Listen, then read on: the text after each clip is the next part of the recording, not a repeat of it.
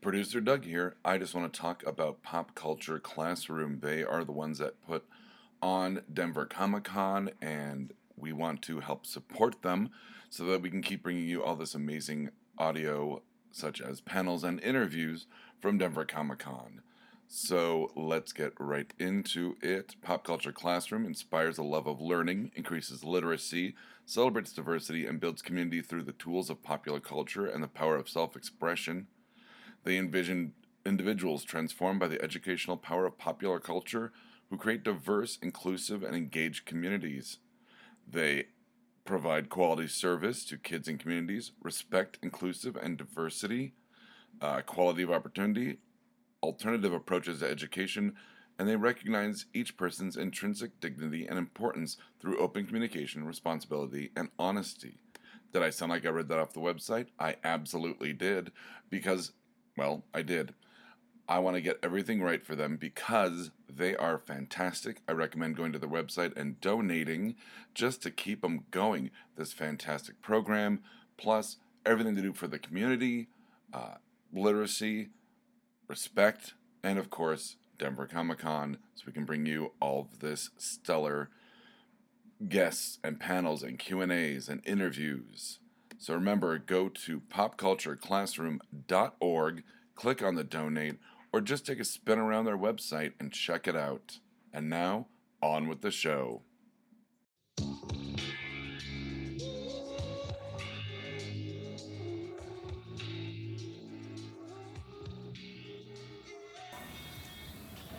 Can you hear us?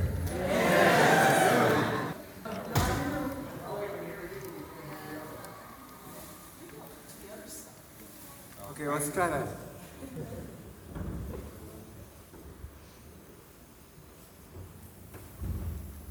Yeah, you're like. Can you hear me now? Thank you. Wow.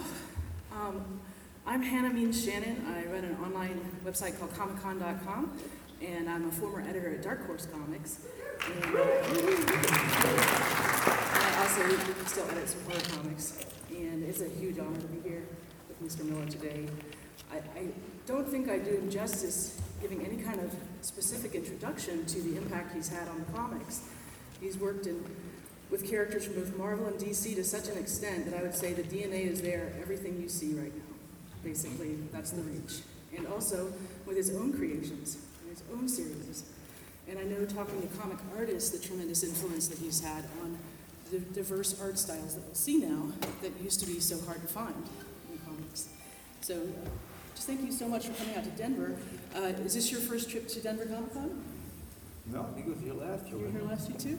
Well, thank you for coming back. I guess it didn't scare you off. Oh, no, no, no, the, the, even though I've noticed that Denver people are really mean, um, really impolite, and, and don't like to talk to people, you know, it's is the most unfriendly bunch of people I've ever met in my life. You're a brave man. I'd like to ask you, if, if you don't mind, what about comics grabbed you as a young person and fascinated you to the point that all these years have gone by and it, you haven't given up in disgust or walked away? There, you know, there are a lot of difficulties in, in creating comics. It's a hard medium. It's a lot of work. Uh, it's funny that you'd say that, because exactly what attracted me to comics is that it's such easy medium to approach. that, that uh, you know, you, you go you, you go look at movies or TV shows and you go, how these these things happen? They're magic. They're impossible. You look at a comic book. Boy, somebody picked up a pen and drew this stuff. And wow, if you want to set a story somewhere, you can set it anywhere. And have anything happened, and all you got to do is draw it. Of course, that was me at five years old. I had kind of encountered the notion of you got to find out what things actually look like. and, and, and then along the way, even further, uh, find out how things work and all of that. Um, and but it but it's it's uh, but I, I drew ever since I was a kid. I always I always focused on drawing comic books and and you kept coming up with stories. And uh, then you be, and decided very, very young that's what I would do for the rest of my life. Um, yeah, it was, it was, it was, I was five. Um, and uh, announced it to my mother, who simply said, "You can do anything you want to, besides your mind to it." Um, and then uh, later moved to New York City, and because that was the only place to go to do comic books at the time. It was the only place the publishers were. And uh, I moved there, and I opened the phone book, and uh, you know, it's, I, I looked up, you know, the the. Uh,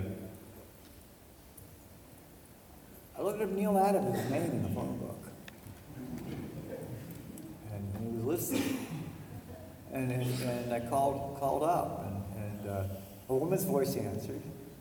She said, "Continuity Associates." And I said, uh, "Yeah, I, I'm." I'm a newcomer and, and a cartoonist wanting to draw comic books, and I'd like to have a meeting with Neal Adams. And the woman's voice, the young woman's voice said, Dad, we got another one for you. And, she said, Can you be here now? That was, that was the kind of shop that Neal Adams ran in New York, was that he took on all comers. And, and, and his continuity associates was like a halfway house for all these aspiring cartoonists who would come in and he and, and, and uh, enter the uh, let's see the firing line that was Neal Adams because the first session with Neal Adams he simply looked my work over and he said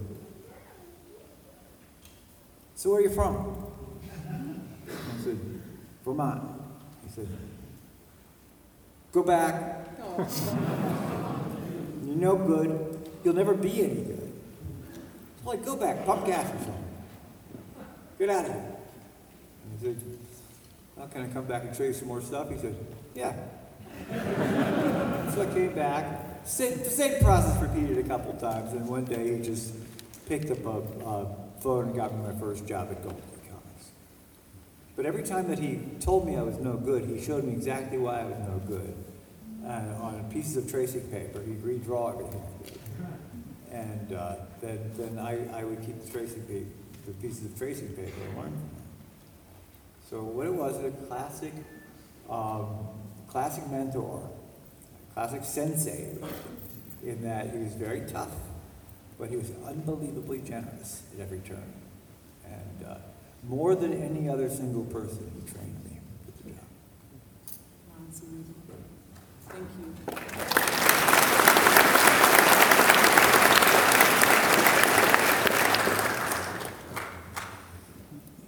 Frank, in terms of, of what you were reading when you were younger, and even as you've moved to the field of comics over the years, are there comics creators you look back to and really admire or, or wanted to be like as a reader? You were kind of moved by their work?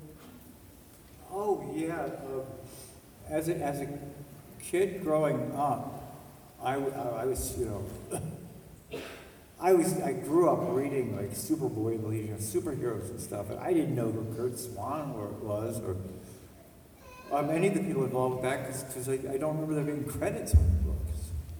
But uh, it was when Marvel Comics came along, and they put their names on them. Because Stan Lee's name was everywhere. and, uh, but, you know, there was Steve Ditko with his, with his, his weird, quirky, wonderful urban artwork. And there was the powerhouse of powerhouses, Jack Kirby. Um,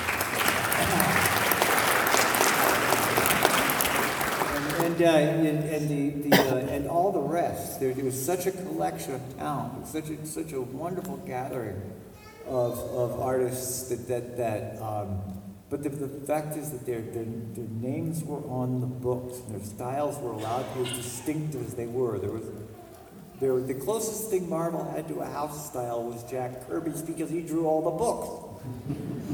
but, but, but Ditko could not have resembled Kirby less. And, uh, you know, by the time Gene Colan showed up, that was a completely different look.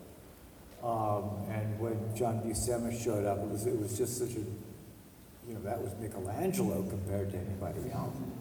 Um, so it was, it was, that was to me a formative explosion of individuality in comics that, that changed things forever and, and made it possible for people like me and, and my generation to come in feeling like we could, we could be of independent style and mind.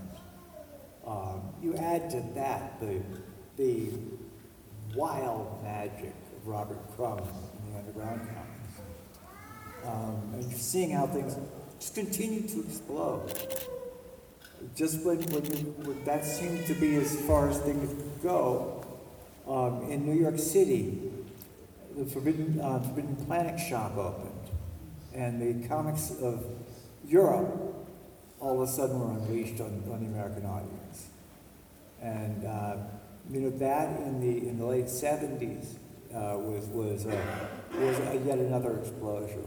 Um, explosion when Jean Giraud, um, when his impact began to be felt. Um, there wasn't there wasn't an American cartoonist who wasn't deeply affected. The more international the comics field has become, the better the comics become. Absolutely. Am I, am I right in thinking that you had some interaction with Will Eisner at all? Oh, yeah. Yeah, because Will got involved in the underground comics and, and then he moved into the graphic novels as amazing things, right? Well, let's, let's keep in mind that the term graphic novel Yeah. was introduced by Will He, when he did a contract with God, he called it a graphic novel. Um, and that was a term that he coined because he, he, uh, he wanted to be, the work to be something that would actually have permanence. That rather than being a periodical that came and went and was forgotten, that, that there would be editions that would stay on bookshelves and be available for all time, just like a, a novelist's work are. Um, the, the, uh, there was quite a tussle because at first the collectors were a little shaken up, saying this would make the back issues not as available, and so on. And it, it was a bit of a strain for a while, but it all reconciled itself because you realized that both ways of approaching it could exist. But now, if you go into a comic book shop, um, anywhere, you can go in and um, it's very different than it was when I was a child. When I was a child, you'd go in, and you'd see that month's or maybe that week's product. In fact, there would be in comic shops, there'd be in drugstores, but but but uh, but it would be that you know just it would be like the it'd be like the, the you know Time magazine or something would be would be um, their shelf life. And uh, but now you go into a comic book shop and you see not only all the recent comics, but you can walk around and see collections of everything that's ever been done in comics that's, that's been worth looking at since. It's a complete transformation of our medium stepping into self-respect and preserving what's good of its past. It's almost as if uh, an entire realm of education has been opened for Yeah. people interested in comics Yeah. because you can go back and read these whole runs. And um, libraries, of course, can now stock them as co- collections of graphic novels, and so the young people are being able to be exposed at a younger age to these different great creators. But we'll, we'll move on to that in a, in a second about, because you're going to be working a lot more in the graphic novel format coming up as well. So it's great to hear your thoughts on that. Um, well, in fact, we could talk about that now if you'd like. Uh, Is there anything you, you can tell us about uh, your upcoming graphic novel, Superman Year One? It's um, going to be distributed on the book level everywhere in a new way. And uh, but given the title, I think in fans' minds, they're going to wonder what the connection is between that and Batman Year One. Um, anything that's not spoilery you can share with us? I just, just, uh, let's see, um, yeah, it is, it is not a radical upheaval of everything you ever know about that's for sure. just as Batman Year One wasn't. But to come in with fresh hands, um, eh, on, on material that's so rich, and that's been handled by so many different people over generations and generations, um, is, is, it's an opportunity to remind everybody how good this stuff actually is, and to explore some corners that haven't been explored. Um, there's, and, and as, as any um, writer on, on material like this, there are angles that haven't really been looked at about Superman. I'm not talking about redefining his powers, I'm not gonna change the name of the planet he came from. But, um, there, there, there are just sides of his personality, who he is, and what it was like being that child. Um, they, they, they- just as a hint, in the, in the first chapter, we spend a fair amount of time inside that rocket with the boy and, and, and uh, see what he went through during, during the, the months he spent in outer space and the education he received and, and, and how his perceptions changed of, of the universe. And then there's, then there's, then there's his, his uh, symbolic birth on Earth um, as, as the rocket crashes to Earth and he's discovered by Pa Kent. Um, all of this is, is material to me that's extremely emotionally charged and rich that, um, that, that has been interpreted in different ways, and I've, I've got my own take on it. It's fabulous. I'm very excited. I hope you all are too. And let's give a round of applause.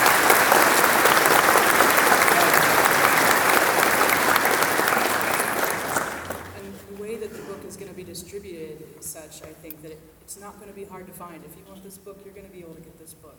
And um, that's something neat about it, this incentive DC is doing at the moment toward graphic novels in the book market. Availability has never been better for people to get things.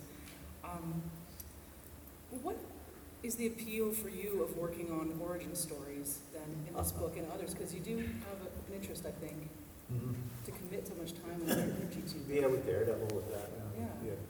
It's, well, it's, it's, it's, uh, um, it's, it's, the origin is a chance to really define who the, who, who the guy or gal is. Um, who- it is that, that engages in all these adventures and where all these, all, where all these adventures spring from, really. Um, you know, why is Daredevil a man without fear? And, and, uh, uh, you know, what is Batman? It's like in some hands, he's just this guy who's, who's just, you know, he's just angry all the time. You know, and, and, and um, in others, he's just sort of a big dad figure and all of that. And in Superman's case, you gotta look at it, what, you know, what is this guy? And it's worth a book to examine that and then see how he got there. Because he, because you've got, you've got an alien on Earth who's raised by very, very traditional Earthlings who, have very profoundly, um, you know, family and community oriented um, beliefs.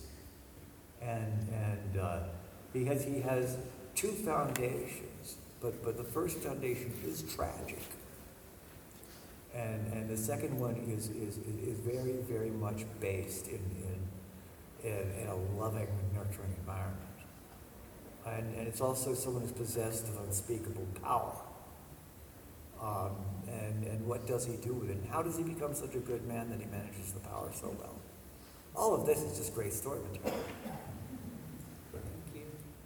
A lot of the things that you've mentioned are things that have occurred to me when I've been reading Superman stories that I felt weren't fully answered. Yeah. Because he is, he can be quite an inscrutable character to approach. Yeah. And traditionally, in kind of this pop culture chat, people say, don't do Superman unless you're really sure you want to try to do a Superman story because it's hard to do a good Superman story. Yeah. He's hard to know in some ways. Yeah. Yeah. Well, that's, that's, that, I think part of what makes him, makes him a, uh, a fascinating character is that he's at once alien and, and, and also familiar. I mean, he, he is, um, he, you, which one's for real? Is it, is it, is it this, this mighty power, or is it Clark Kent? Um, where, I mean, I think one of the defining portraits of Superman was Chris Reeves in the, in this, in the first Superman movie. Because, because I, I had always wondered about the Clark Kent persona and such. And then I realized, yeah, this unbelievably mighty power guy might just be a bit of a geek. When, when, when, you know, in, in, among normal people, because he's too strong for him. And he, he knows, he knows like way too much, but, but he also, he hasn't been socially acclimated like most people. There's always been something about him that's a bit apart from the rest of us. So, so it's, it's a, that to me is a very instructive portrait of, of Superman. When we do these things, we've got to be aware of how they've been shown in other media. Because Superman's been particularly, been treated, particularly well. Uh, if you look at the old George Reeves TV series, which some of you may have heard about from your grandparents. the, the, uh, that was a wonderful portrait of him too.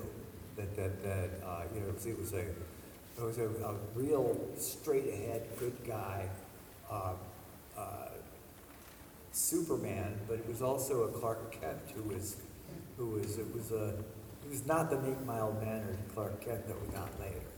The, the George Reeves Clark Kent was one who was the, there was, there was one point at which, uh, I think Lois remarked, uh, how you know Kent? Like, you just expect him to fly off the handle and go, the face of danger. So there's lots of room to play with all these characters, but the, but the underlying theme of Superman has to be and always is heroism. He's, he's a man who does the right thing because it is the right thing. Thank you. You, you mentioned this in passing, but, so you do think that there have been kind of different takes on Superman over the years? Um, Did any of that inform you, or did you try to sort of create your own essentials for the character? Oh, they, they, they, a lot of them inform me, I've, I've read comic books since, since, since I was a kid, little kid, especially Superman. Um, But been certain ones that jumped out, meant the most to me. I think if I had to name one that meant the most to me, it would be the Fleischer Brothers cartoons, because they were so direct and simple. And, and, uh, you know, that Superman had the level of power that I liked the most. And that, that he, that he, uh, he just, he wasn't, he wasn't God. But he, was, you know, a lot stronger than the rest of us. And, and, uh, and, and, and he was, you know, he was, and his approach toward good and evil was very simple. Um, And he was not, he was not prone to giving into his emotions. My Superman can't get into his emotions. Uh, because he gave into the, his human side and his cheaper emotions, the results become catastrophic. That's fascinating. Is it true that, that there might be a future for Superman Year One uh, on the screen? Ooh, Do let's not get ahead of ourselves. Here's rumors.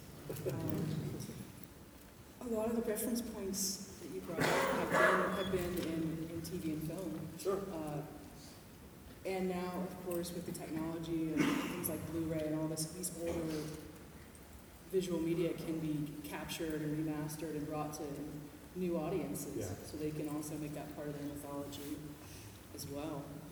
Um, Well, you're also going to be working in the graphic novel format for your Carrie Kelly book Oh, yeah. with DC. And this is part of an incentive to work on young And adults. with Ben Caldwell. Yes. Yeah. Uh, to work on uh, young adult books, to reach out and have different age groups. Um, now, the, the Superman book we were just talking about, I think it's going to be uh, listed under a black label category for DC, which is more adult.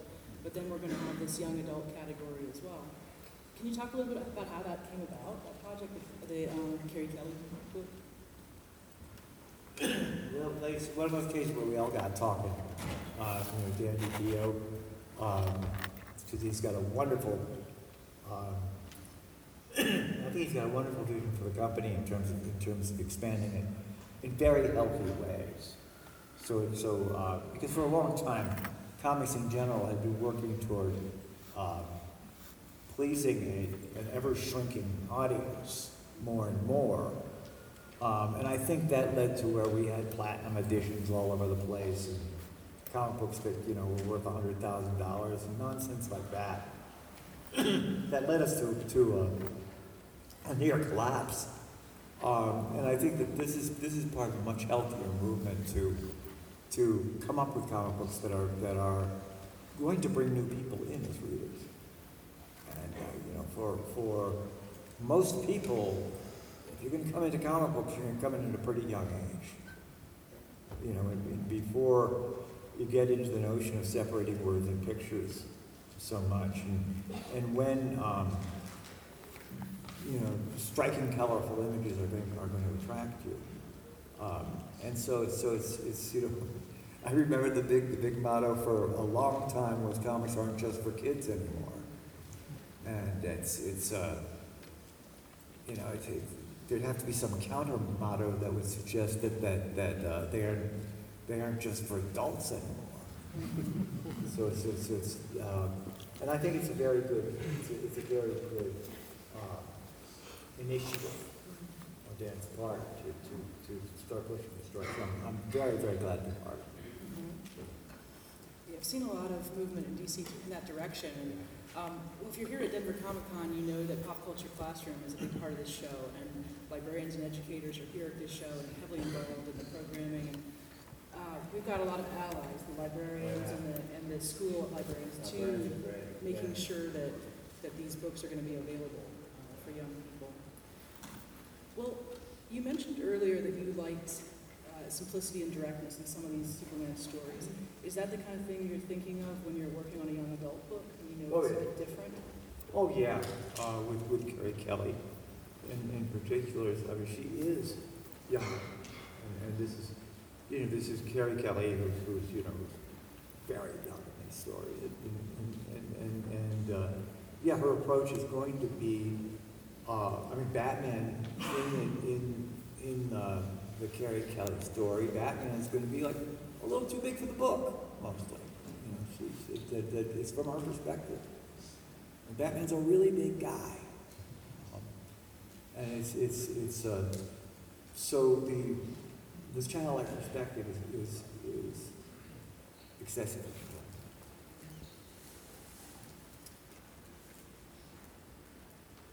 So when you're approaching a project um, as a writer versus when you're approaching a project as a writer and an artist, how is life different for you? You know, and how, how do you approach those? Do they have distinct separate way of approach for you? I know, well, right now, I don't know if you're aware, but Xerxes is coming out from Dark Horse Comics, which is a single issue series that's coming out and drawn by Frank. And I imagine it's probably a very different process for you than when you're sitting down to write not only you're the writer, but you're writing an entire graphic novel as well, rather than just a single issue. Yeah, So could you speak a little bit well, about that's it. uh, about how you think differently when you're writing a graphic novel versus sitting down to write and draw, for instance, a single issue comic? Oh, How's your life different? oh, yeah, well, with, with Xerxes, for instance, there's several factors. One is that this is all based on, on real events. The, the visuals are, are extreme and extraordinary and fantastic and different than, than the way things really looked. Um, much as I do research them, I, I, I take great liberties. The, the, uh, um, but, but it still, it all does get back to, to what really happened. You know, there really was a battle at. There, there, there, you know, um, the, the, uh, and all of that. But when it comes to Superman, the guideposts are very different and much more fluid. Um, there has to be a planet Krypton, there's gotta be a Lois Lane, there's gotta be a Daily Planet. Um, and, and, but, but after that, it does start to get into what do you wanna pick from and keep? Because there's just so much over, you know, how many billion years they've been publishing Superman. There's so much material, there's so much just plain lousy that, that you wanna pick the good stuff. We want to bring in some new stuff. And, and, and, and have it come out as a coherent unit that will be really good to read. And, and beyond that, of use. With, with, with Batman Year One, there was an extreme effort toward distilling it down to, to the, the essence of what you needed to, to, to uh, have one book that would introduce you to Batman. Um, and, and sort of like shake the memory of that old TV show.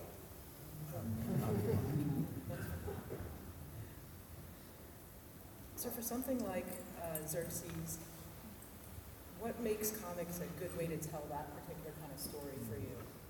I mean, I, I imagine we can go and read historical epics, or, or we might see films, which are also awesome and wonderful.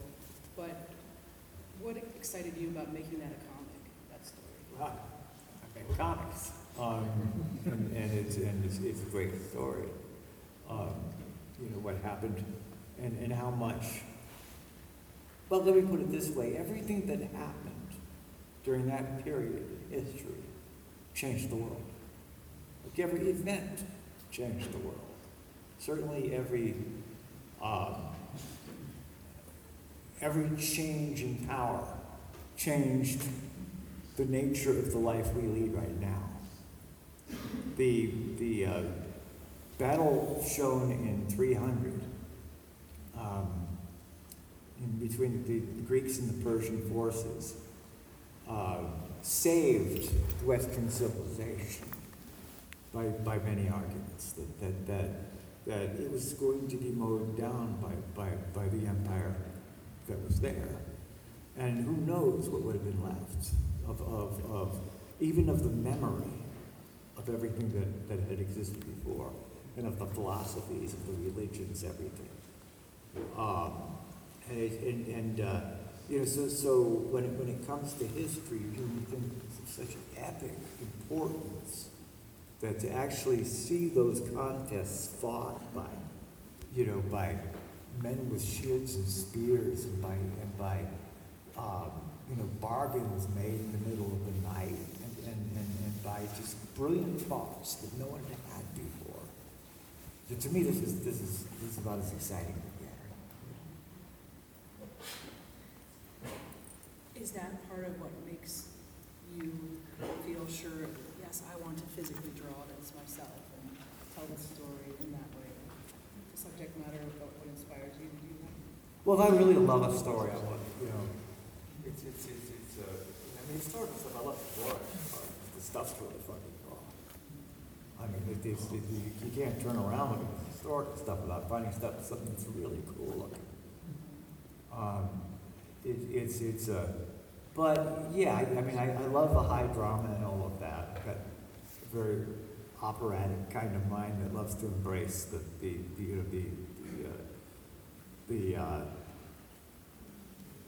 sort of, uh, let's see, just the meteoric forces that collide in sort of like That's awesome.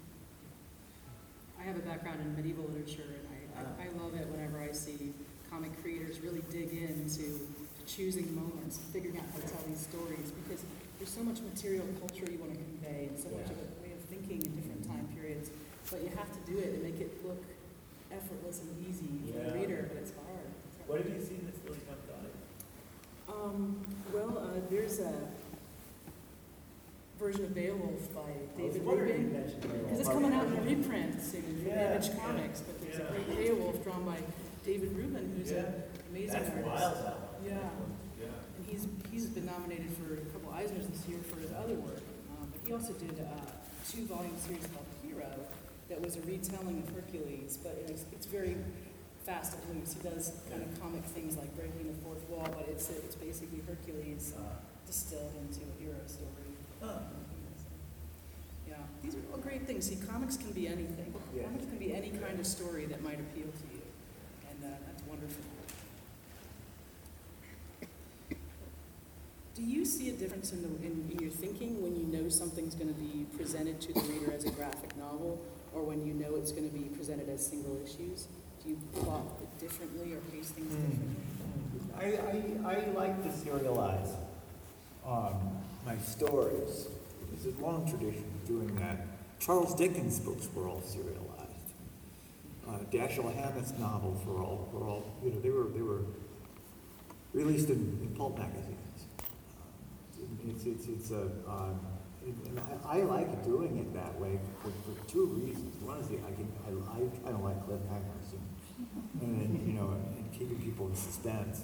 But the other thing is, it's just, it means someone's on the phone yelling at you, telling you to get it done. and, and you're not just off, you know, off in some cabin in, in Maine, uh, you know, you, know, thinking about how you've got writer's block. It's, it's, it's, it's, it's better, it's better to have a pace to your work. Are you someone who, who does physical scripts that you script out? Or, like, and for that reason, are you, is it kind of the same whether you're just writing or doing the writing and the art? Yeah, I, I, well, the only difference is that, is that if it's, if I'm scripting for somebody else, it's likely to be more informal. But, um, if I'm scripting for, for what I'm, for what I'm gonna draw, it, I just scribble things. and- And, or I'll draw a page and I'll scribble down the side of the page, of the artboard with the, what, you know, a rough draft of, of what text I wanna have. And I'll end up with my drawing board just having pieces of paper all over the place that are my various versions of the script for paper. Are you someone who, um, is critical of yourself when you're working? Or you ever like, come back to something and you hate it, or you come back to something and you love it even though you thought you didn't like it at first? Do you throw things out? as you Well, I go? throw things out, sure. But the the problem with that question is that everybody will say, I'm my own worst critic. Never believe anybody who says that. You gotta have somebody, you gotta have somebody in your life who is a much worse critic than you are. Because there's, there's always a chance to go like, hey, I really had a good day. And somebody's gotta come in there and go, you know, I can't understand what's going on, Brian. You know, there's, you, you, you gotta, you gotta be, you, you gotta have a strong editor and, and probably other people around you who will look at it. Uh, a, good editor is more than anything else a good audience. Who will, um, who will read it, um, and, and, and, and just react like, I'm a little confused here, or, you know, Frank, I remember one time, one time, uh, a good friend of mine once was reading my story, and he said, you know, I'm having a real hard time caring about these guys. Three hundred, I knew I was in trouble. And I, and I, I, I went back to work on it. Because I, because I, I realized I made them too harsh and too cruel. And, and, uh, and and had, you know, had lost a very good reader right off the bat before, before I, uh, you know, before I ever could anymore.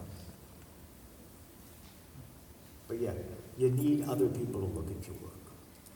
He's giving you some very good advice here, I say, as a comic editor. Yes. You need someone else to give you a perspective. Thank you. You've worked with so many characters over the years that you'd be forgiven if you couldn't even remember them all some of the time. But uh, I was wondering if, having worked so there won't be a list of them, right? Yeah, Frank. We've got enough time. Um, Having gotten so close to some of these characters, because you work with them over multiple storylines or Yeah. multiple issues, do they feel like they're still with you, you know, even Oh, when you move on and you're doing other things? Do you feel like you know them, they're kind of with you? Oh, yeah. I mean, for instance, it's a long time since I've done anything with Daredevil. But if I sat down now, I know the guy. You know, it's, it's, it's, it's, it's uh, and, and, uh, um, the, the, uh, and it got a, I got a good sense of his faults. And I, I definitely know how to piss him off and how to trick him. and, and how to completely fool him. Um, and it's, it's, it's a, um, you know, he, he's a particularly, to me, he's a particularly easy character to relate to. With Batman, he's more iconic. He's more, more a force of nature. And so he has to be judged that, more that way. And, and, and, and, uh, but yeah, it's just, I can, I can these guys. And these gals.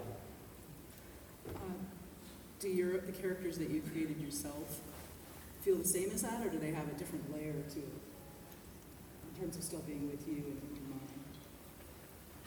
Oh, yeah, yeah, well, the one, the ones that I made up myself are, are, are, these are ones that I did long histories of and, and, and, uh, have put through, because I, because I not just made them up, but I own them and have done only work on them. Um, they haven't had a moment that I haven't made happen. And, and, uh, and I've, I've, in preparation of doing their stories, I've written long back stories. And I've also written stories I've never done about them. So, so there's, there's, it's just so much more to know. I mean, it's, it's, it, that's more like talking about a, you know, a very close friend. Definitely a real person. Well, obviously, you don't have to answer this if you don't want, want, but I, I can't help but ask if there's, if there's a future, if there's gonna be more for us to explore within the city. Oh, yes. Absolutely. Thank you.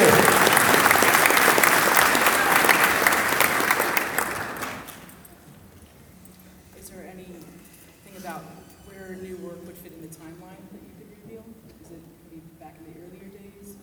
Oh, Sin City? Uh-huh. I have two set in the past. Um, I don't want to get into that too much because I want it to be surprising. I can roll. Thank you for answering. Jordan. Has anything about the way that you approach comic art changed over the years? Or are you someone who sticks to the same tools and the same approach when you're sitting down to do? Ooh, You know, I, I, I, I like to find new, new toys to play with. Um, the, the, and occasionally I do, uh, but I, I am a traditionalist when it comes to the materials I use. I, I- really am, because the, uh, the, the, uh, because the basic materials were made up a long time ago. Um, the, the, uh, we, we talked about just the technique and that sort of just, thing. just, yeah, what, you're using to make the art. Yeah, it's, it's, it's, uh, I, I don't often come up with, find, find like, you know, a new ink that's a breakthrough, or, or, uh, or anything like that. But you never know, stuff will pop up. And sometimes I'll, I'll be in love with technique and somebody will point out to me that I'm overusing that one, and it's kind of like sticking out too much. I can fall in love with toys, but, but uh, the, the, uh, but no, I haven't really run into anything that's transformed the way I, the way I work. The tools I use, the materials I use are pretty traditional. They're the same ones that were used by people, you know, in, the nineteen twenties. Great. Well, we'll finish up in just a minute, but I, I was wondering, you mentioned earlier how it, it inspires you, the idea of being able to reach more audiences with comics and, and through the book format too. What do you hope that comics look like in a few years, ten years, fifteen years? What are you, what are your hopes for comics medium out in the world? Well, I guess, I guess I want it to be, to be, to be all around and, and, and, reaching people much wider interests. Uh, the, the, the, uh, uh, I mean, I think we're securing a place. Um, it's just being a medium that is now understood to be different than prose. And not just a second-rate version of, of uh, cinema, but, it, but something that is, is, is related to both, but is its own entity. And where I want to see it go is where it is going. I mean, the, the, the, uh, I, the more I've seen some of the stuff that's being done for kids, the more excited. That's, that's really been the most exciting breakthrough I've seen. Um, and, and, and the, uh, the way it's being applied more to education is, is absolutely true. Um, and, and I, I guess again, the place I'm personally looking for to see go, um, beyond my interest in historical and, and all of that is, is to, um, not just recapture, but expand the children's book. At this point, I'd have to say that we just had the first Excellence in Graphic Literature Awards here at the convention. And uh, seventy-five percent of the categories are in children's categories. So many more opportunities for recognition for people working in those sort of fields. And uh, that's just the first year, it's gonna keep going and um, hopefully expand even more. So- keep in mind that some of the, some of the best comic art techniques, um, and, and some of the best, uh, illustration that we've ever seen came from classic children's books. And what's happening in Kid Lit right now is, is just, it's just, it- it's, it's a wonderful explosion of talent. The, the, uh, I mean, it's, it's been, it's been a joy to, to discover it the best. And there's so much to explore, so we would sure encourage you to just keep exploring and looking, no matter what age level you are, looking and reading and finding those new influences. Well, Frank, thank you so much for being here with us today. Can we give him a round of applause for coming? Thank you very much.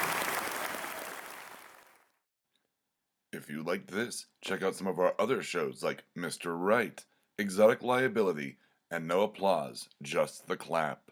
You can find us at www.bacnpodcast.com and by searching for BACN on iTunes and Stitcher.